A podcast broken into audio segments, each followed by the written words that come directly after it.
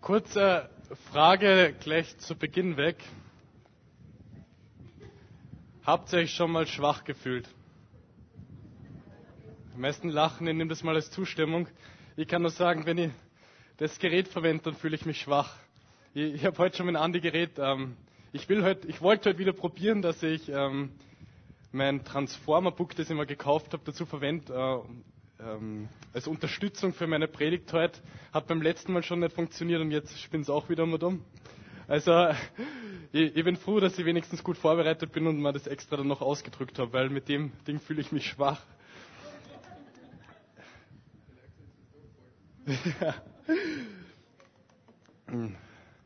Und nicht nur ich fühle mich ganz oft schwach, sondern wie ich gerade vorher mitbekommen habe, auch ihr fühlt sich ganz oft schwach. Und von einer Person weiß ich noch, dass sie sich ganz oft schwach gefühlt hat. Und das ist meine Mutter gewesen. Ähm, wer von euch das nicht weiß, ich habe nur drei Brüder. Das heißt, wir sind fünf Männer gegen eine Frau zu Hause. Und das führt natürlich oft dazu, dass meine Mama sich einfach ganz oft schwach fühlt. Und vor allem, wenn es um mich gegangen ist, ich habe euch letzte, das letzte Mal, wie ich gepredigt habe, schon von der Geschichte erzählt, wo ich unbedingt mir etwas in den Kopf gesetzt habe, wo ich mir unbedingt ein Minibag gewünscht habe. Und meine Mom hat sich wahrscheinlich einfach an den Kopf gegriffen und gedacht, gib doch einfach eine Ruhe. Ähm, und ich glaube, dass so wie ich, so anstrengend wie ich oft für meine Eltern war, dass die Gemeinde in Korinth ganz oft, auch wenn Paulus sie geliebt hat, ganz oft anstrengend für ihn, für ihn war. Es hat, wenn wir uns die Korintherbriefe durchlesen, berichtet Paulus über ganz viele Probleme, die es da gegeben hat. einerseits haben sie Götzendienst immer noch betrieben, sie haben unmoralisches Leben geführt, sie haben einen sehr chaotischen Gottesdienst gehabt, ähm, sie haben das Abendmahl auf eine Weise gefeiert, wie es Paulus nicht für angemessen gehalten hat. Darum hat er ja auch den Brief geschrieben, wie wir es richtig feiern sollen. Und zu all dem drüber hat es noch persönliche Angriffe auf ihn selbst gegeben. In Korinth hat es ganz eindeutig Personen gegeben, die seinen Ruf demolieren wollten. Sie haben gesagt, okay, der Paulus, wenn, wenn er nicht bei uns ist, dann schreibt er uns Briefe und in den Briefen scheint er sehr mächtig zu sein. Da da scheint er sehr stark zu sein, da hat er eine starke Message. Aber wenn er bei uns ist, dann gibt er sich irgendwie unterwürfig und von seinen rhetorischen Fähigkeiten will ich gleich mal nicht anfangen zu reden. Ihr könnt es nachlesen, 2. Korinther 10, 10. Nicht genug mit dem, es hat dann auch nur äh, sogenannte falsche Apostel gegeben, so wie es er genannt hat. Und die haben ähm, sich vor der Gemeinde selbst gerühmt. Sie haben ihre Leistungen gerühmt und sie haben ihre eigenen Vorzüge gerühmt. Und sie haben sich praktisch selbst empfohlen, wie man es bei einem Bewerbungsgespräch macht. Da versucht man auch seine Vorzüge und Leistungen lobend hervorzuheben. Und Paulus antwortet jetzt im, vor allem im zweiten Korintherbrief auf, auf dieses Verhalten. Und er macht vielleicht auf eine Weise, wie man es nicht erwarten würde, denn er fängt auch an, sich selbst zu rühmen. Er, er fängt an, sich bewusst, so wie diese Menschen zu verhalten. Und er sagt es auch, okay, wenn es nicht anders geht, dann fange ich eben auch an, mich selbst zu rühmen.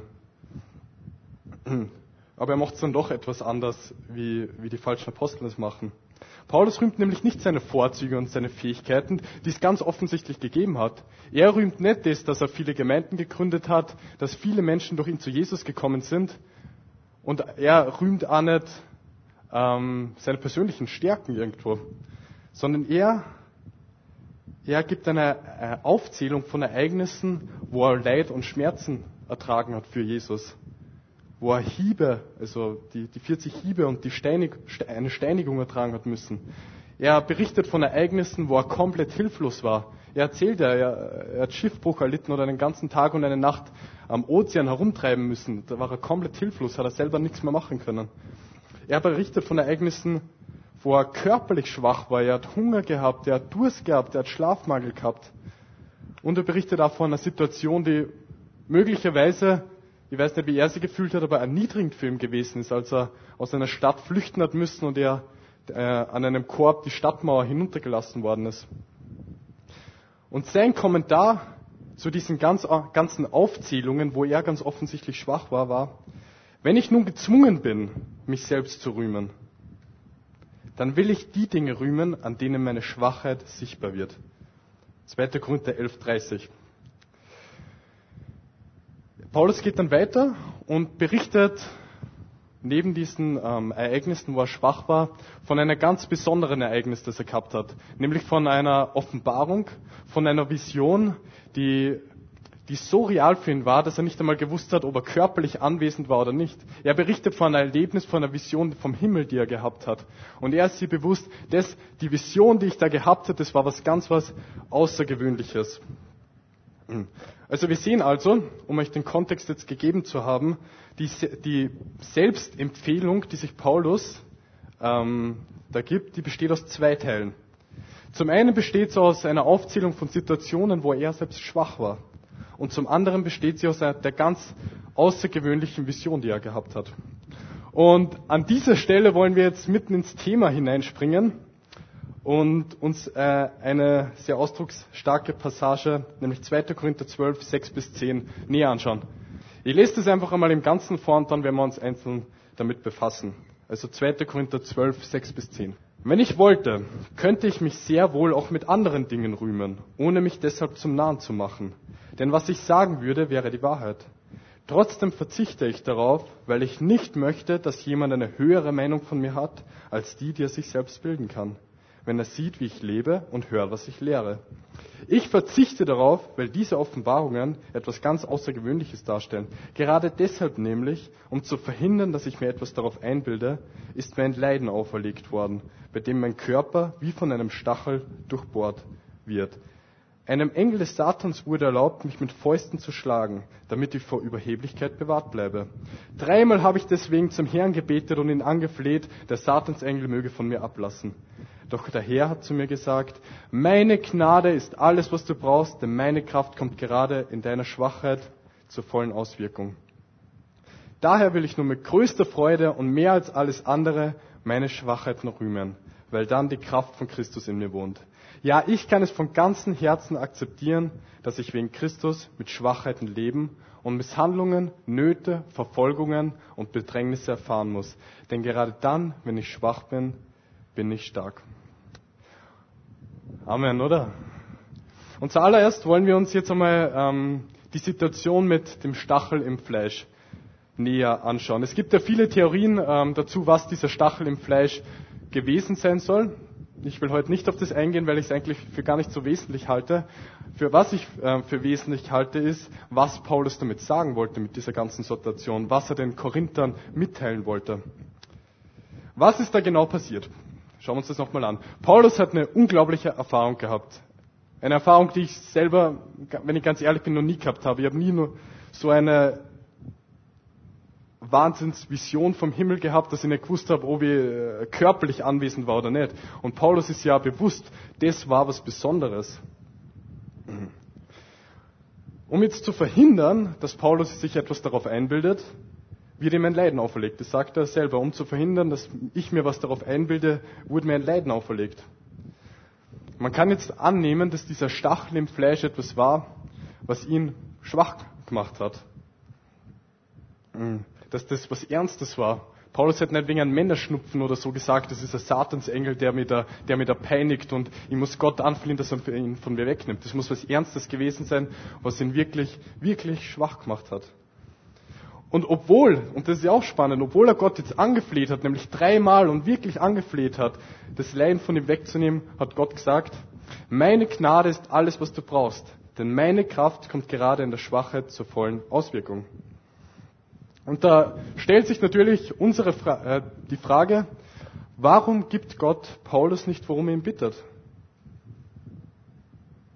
Und die Antwort ist ganz einfach weil er, Gott, die Situation nutzt, um, um Paulus zu erziehen. Und das ist, glaube ich, ein wichtiges Prinzip, nämlich echte Erziehung, die sagt doch Nein. Nicht, weil die Eltern dem Kind etwas böswillig, ähm, was Gutes vorenthalten wollen. Na, nicht deswegen, sondern weil die Eltern dem Kind etwas Besseres geben wollen. Ein Kind, das eine Schlammgrube sieht und gerne in der Schlammgrube spielen wird, das versteht vielleicht gar nicht, warum die Eltern sagen, na, wir wollen jetzt nicht, dass du in der Schlammgrube spielst und ähm, stattdessen mit den Eltern spazieren gehen muss.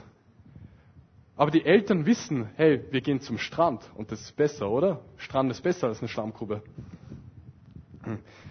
Den Stachel wegzunehmen, Gott weiß das, den Stachel wegzunehmen wäre in diesem Fall nicht das Beste für Paulus gewesen. Und das können wir, auch wenn es vielleicht oft nicht leicht für uns zu verstehen ist, aber ich glaube, das ist eine Wahrheit. Nämlich Gott sagt auch manchmal Nein zu unseren Wünschen. Nicht, weil er uns was Gutes vorenthalten will, sondern weil er uns was Besseres, nicht nur was Besseres, sondern das Beste geben möchte.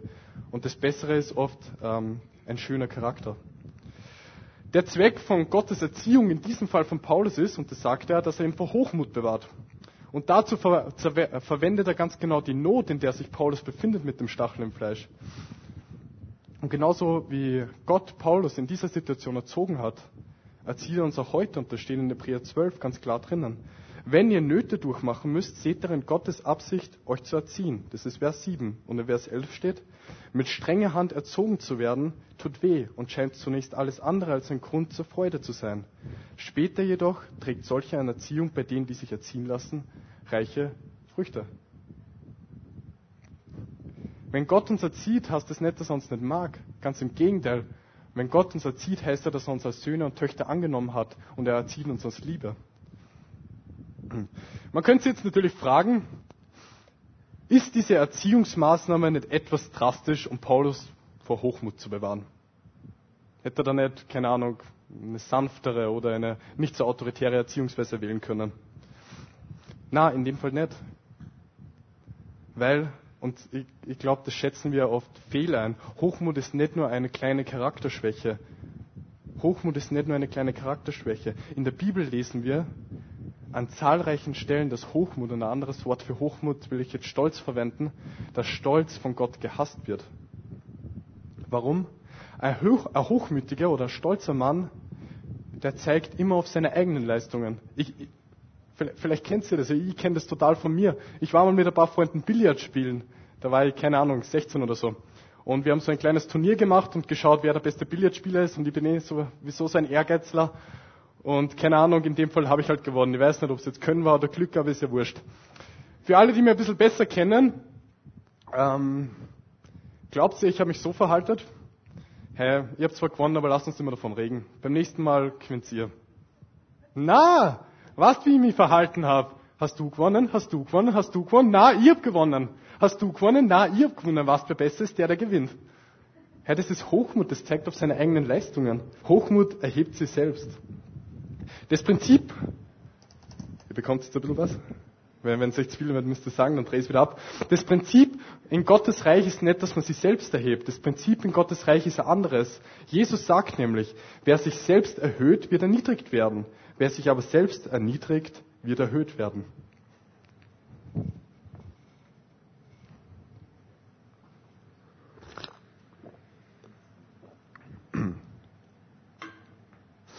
Ihr auf das jetzt ein bisschen sickern können. Wer sich selbst erhöht, wird erniedrigt werden. Wer sich aber selbst erniedrigt, wird erhöht werden. Das sagt Jesus. Und am Beispiel von Jesus sehen wir dieses Prinzip auch am besten. Niemals, niemals in der Menschheitsgeschichte hat es einen Fall gegeben, wo sich jemand mehr erniedrigt hat als Jesus. Der Herr der Herren, der Herr des Universums, ist runtergekommen auf die Erde und hat die Haltung eines Dieners eingenommen. Er hat seinen Jüngern die gräuslichen Füße gewaschen. Da, er hat sich erniedrigt und schlussendlich ist er sogar wie ein Verbrecher, obwohl er keiner war, ganz im Gegenteil, wie ein Verbrecher am Kreuz gestorben. Und weil sich Jesus erniedrigt hat, erhöht ihn der Vater. Der Vater erweckt ihn wieder zum Leben und gibt ihm den höchsten Platz an seiner Seite und er gibt ihm den höchsten Namen, der über allen anderen steht und den höchsten Rang, der über allen Königen steht. Ich glaube, das ist jetzt ganz wichtig. Wenn ein Mensch ein Nachfolger von Jesus werden will, muss er sich zuallererst selbst erniedrigen. Ein, was bedeutet das jetzt?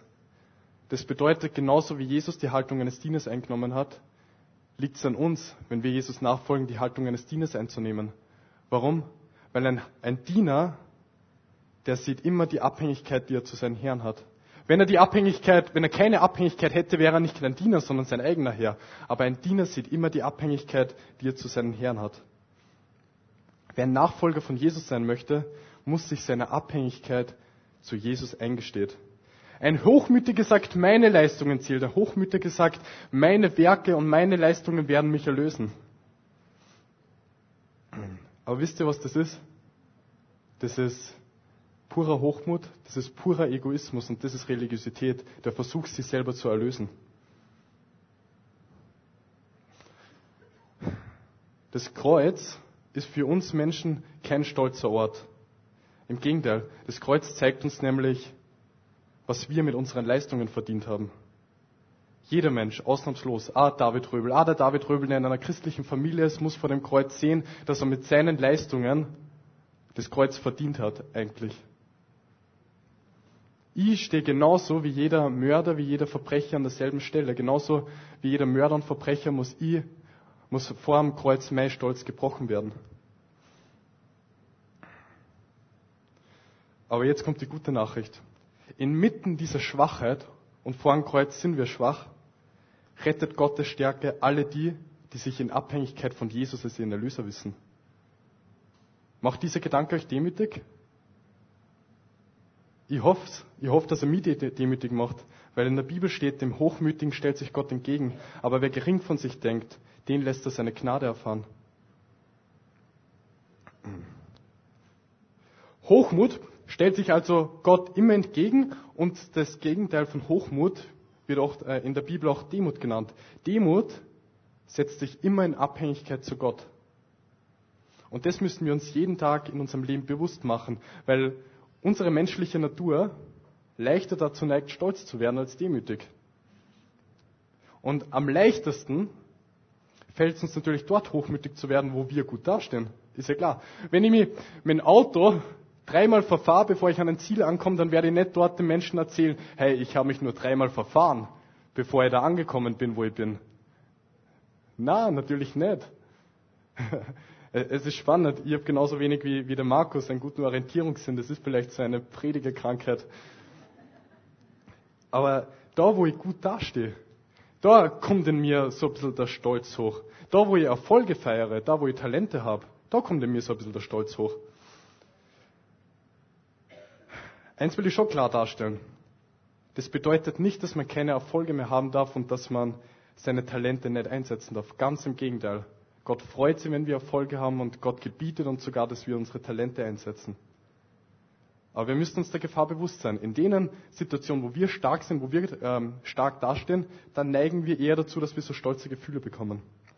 Zeiten und Situationen, in denen meine Schwäche und somit meine Abhängigkeit zu Gott sehe, die machen mich mehr demütig. Zeiten und Situationen, wo ich meine Schwäche sehe, wo ich meine Abhängigkeit von Gott sehe, die machen mich mehr demütig. Wenn ich eine gute Predigt gehalten habe, dann kommen in mir eher so stolze Gefühle ähm, hervor. Ich kann mir natürlich entscheiden, ob ich mich jetzt voll darauf einlasse oder nicht, aber sie kommen hervor. Ich, ich wäre nicht ehrlich, wenn ich es nicht so sagen würde. Aber in der Vorbereitung auf die Predigt, wo ich Schweiß und Tränen habe, da merke, dass ich von Gott abhängig bin, weil ich da sehe, dass ich eigentlich von mir es gar nicht so viel zu sagen habe zu einem Thema. Eine Wahrheit ist, im Dienst für Gott sind wir ab, alle abhängig. Von wem? Von Gott. Das ist eine Tatsache. Und es ist eine Tatsache, dass unserem menschlichen Wirken Grenzen gesetzt sind. Es ist eine Tatsache, dass unserem menschlichen Wirken Grenzen gesetzt sind. Aber in Zeiten der Schwäche sehen wir diese Grenzen besser. In Zeiten der eigenen Schwäche sehen wir die Abhängigkeit besser, die wir zu Gott haben. In diesen Zeiten wird klarer, dass all unsere Mühen, all unsere Fähigkeiten und alle unsere Talente irgendwo ein Ende haben. In diesen Zeiten werden wir uns bewusst, dass es Gottes Stärke ist, die einen Unterschied macht und nicht unsere Stärke. Und aus diesem Grund nimmt Gott auch nicht die Schwachheit, die Paulus da gehabt hat mit diesen Stacheln, Stacheln im Fleisch. Er nimmt die Schwachheit nicht weg, sondern sagt zu ihm, meine Gnade ist alles, was du brauchst, denn meine Kraft kommt gerade in der Schwache zur vollen Auswirkung. Und darum will ich uns wirklich ermutigen, wenn wir in Situationen der Schwäche kommen, lasst uns das als Gelegenheit sehen, um uns bewusst zu machen, dass wir abhängig sind von Gott.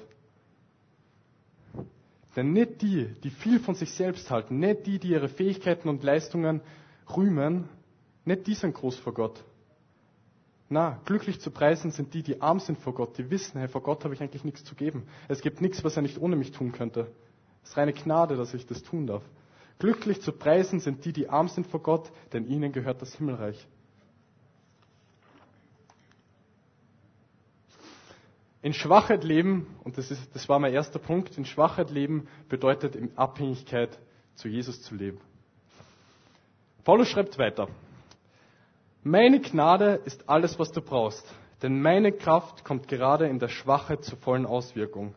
Daher will ich nun mit größter Freude und mehr als alles andere meine Schwachheit rühmen, weil dann die Kraft von Christus in mir wohnt. Ja, ich kann es von ganzem Herzen akzeptieren, dass ich wegen Christus mit Schwachheiten leben und Misshandlungen, Nöte, Verfolgungen und Bedrängnisse ertragen muss. Denn gerade wenn ich schwach bin, bin ich stark. Das sind die Verse 9 und 10. Und hier finden wir wieder die Phrase, die Paulus äh, verwendet, oder den Satz, den Paulus verwendet, äh, den Satzteil, nämlich sich seiner Schwäche rühmen. Die hat er bereits verwendet, nachdem er die Aufzählung von den ganzen Schwächesituationen, die er gehabt hat, also da hat er schon verwendet und er verwendet es jetzt noch einmal. Er will sich, wenn er sich überhaupt etwas rühmen will, rühmen ist ja nicht die Art und Weise Gottes, aber wenn er sich etwas, wenn er sich schon etwas rühmen muss, will er sich seiner Schwäche rühmen. Man könnte jetzt fragen, okay, ist die eine Sache, sich seiner Schwäche bewusst zu sein. Ist ja gut, dass wir uns in Abhängigkeit zu Gott wissen. Aber warum schreibt Paulus, dass er sich seiner Schwäche jetzt rühmen will? Geht das vielleicht ein bisschen zu weit? Aber die Antwort auf diese Frage liegt vor uns. Wenn er, Paulus, schwach ist, dann gebührt die Ehre für das Große, was durch ihn passiert, nicht ihm, sondern Gott. Versteht es mir nicht falsch? Die Ehre gebührt immer Gott, aber das, was Menschen sehen, wenn sie sehen, dass er schwach ist, dann gebührt die Ehre Gott, weil ohne ihn hätte das nicht tun können. Um das näher zu veranschaulichen, was ich da meine, ähm, bräuchte ich mal zwei Freiwillige. Bei mir sind Freiwillige nicht Freiwillige, sondern Ausgewählte. Die Anna und der Andi kommen äh, mal nach vor. Ihr, ihr könnt sich einfach da so vor mir platzieren, so dass euch alle gut im Blick haben. Okay, stellt euch jetzt einmal vor, das wären nicht der Anna, der Anna, die Anna und der Andi, sondern stellt euch vor, das wären der Franz und die Laura.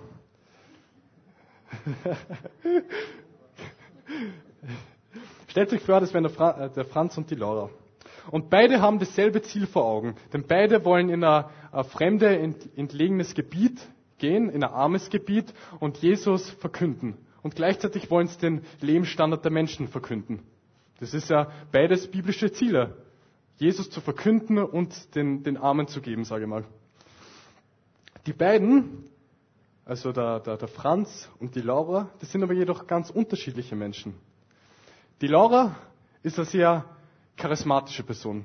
Jetzt nicht charismatisch im Christlichen, sondern charismatisch, so wie es normale Menschen halt meinen.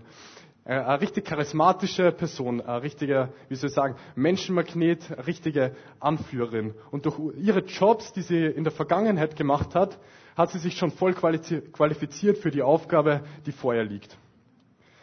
Der Franz ist eine andere Art von Person. Der Franz ist eher ähm, schwächlich, er ist eher, ähm, ja, wie soll ich sagen, unscheinbar und der Franz hat keine Qualifikation, er weiß eigentlich nicht, wie man wirklich äh, vor Jesus erzählt, er weiß nicht, wie man Entwicklungshilfe betreibt, er weiß das alles nicht.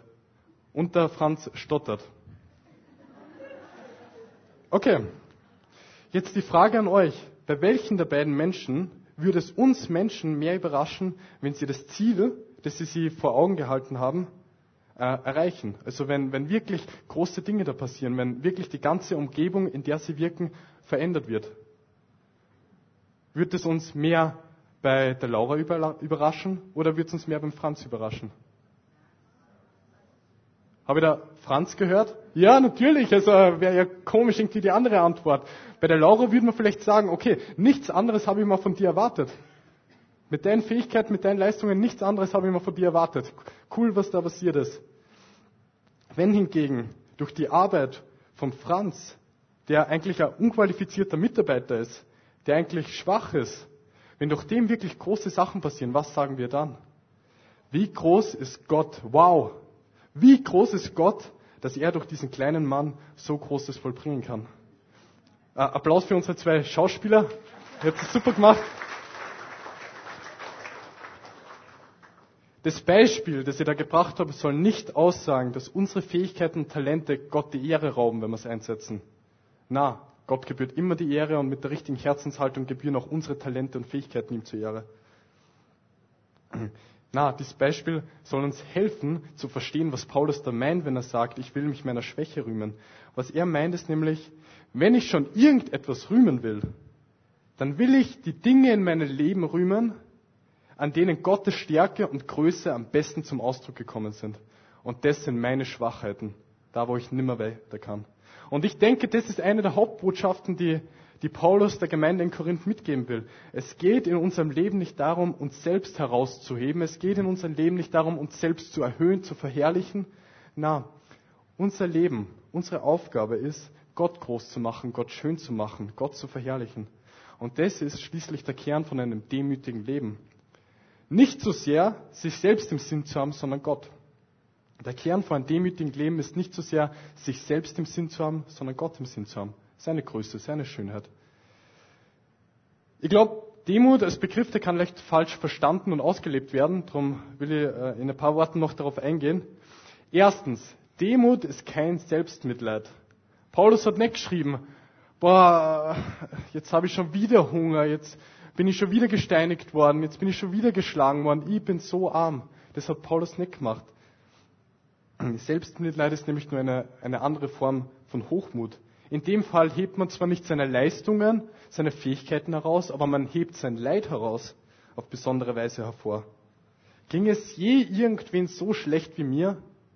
Hey, ich weiß, wovon ihr redet. So oft habe ich mich in Selbstleid mitgebadet. Mama, mir geht's so schlecht.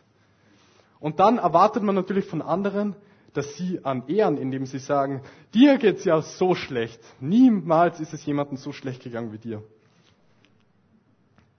Demut ist kein Selbstmitleid.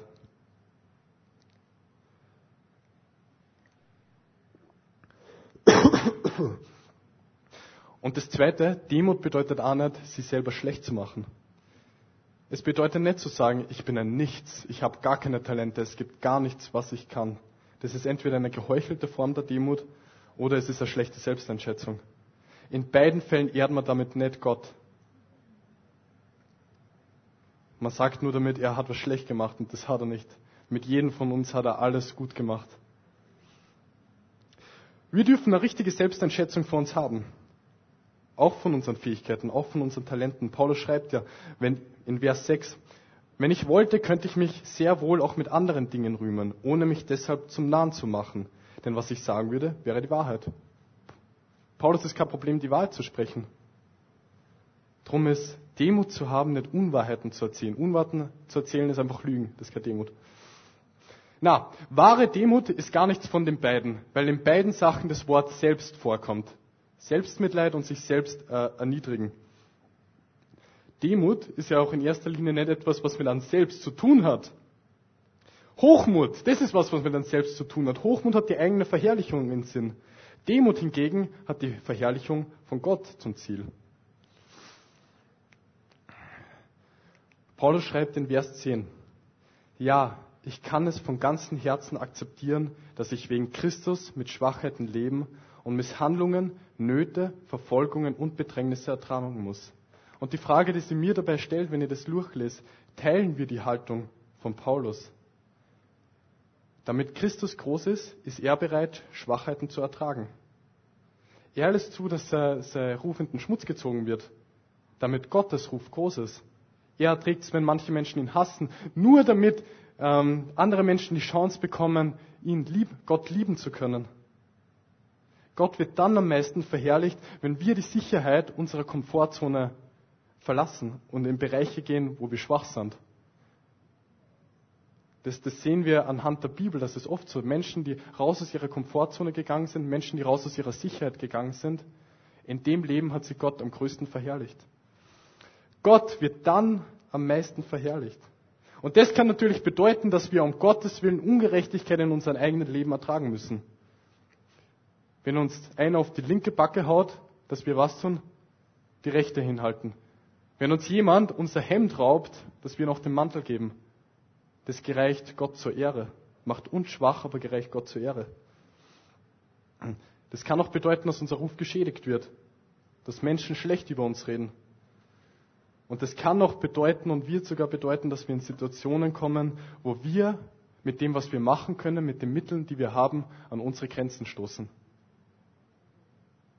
Aber danke, Gott, dass wo wir an unsere Grenzen stoßen, du groß werden wirst.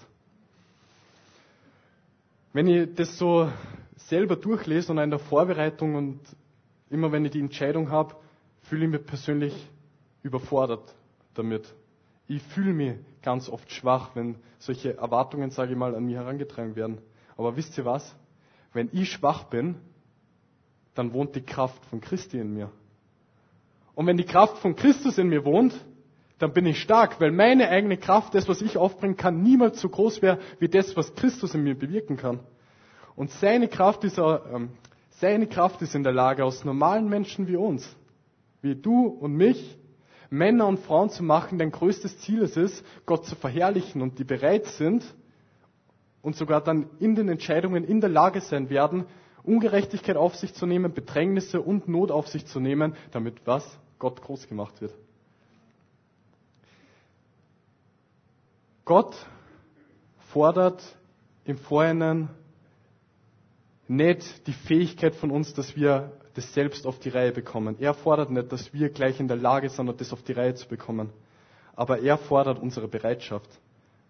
Und das sind die Fragen, mit der ich uns dann ähm, wieder in, in Lobpreis gehen lassen möchte und auch in die kommende Woche. Die Frage, bist du bereit, sind wir bereit, uns einzugestehen, dass wir abhängig sind von Gott.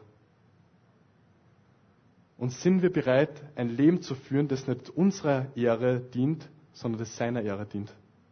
Ich mag nur beten.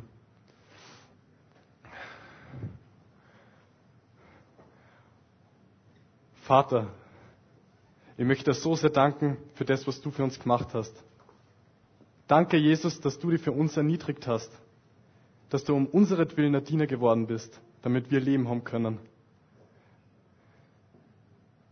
Vater, du siehst, das ist herausfordernd, wenn wir in, in Situationen kommen, wo wir schwach sind. Aber wir wollen wirklich eine Freude dabei haben, weil wir wissen, hey, wenn wir schwach sind, dann kannst du groß werden. Vater, ich, ich möchte dich bitten, dass du uns wirklich befähigst, so ein Leben zu leben, wo wir nicht darauf bedacht sind, dass, dass keine Ahnung, dass wir einen guten Ruf haben, dass uns gut geht, dass wir dass, dass wir gemütlich haben, dass, dass alle Menschen gut über uns denken. Vater, ich möchte bitten, dass, dass du uns befähigst, ein Leben zu führen, wo wir die verherrlichen, wer um das geht. Danke, dass deine Kraft so viel größer ist, als das, was ich jemals aus mir heraus tun könnte. Danke, dass deine Kraft wirkt, wenn ich schwach bin. Amen.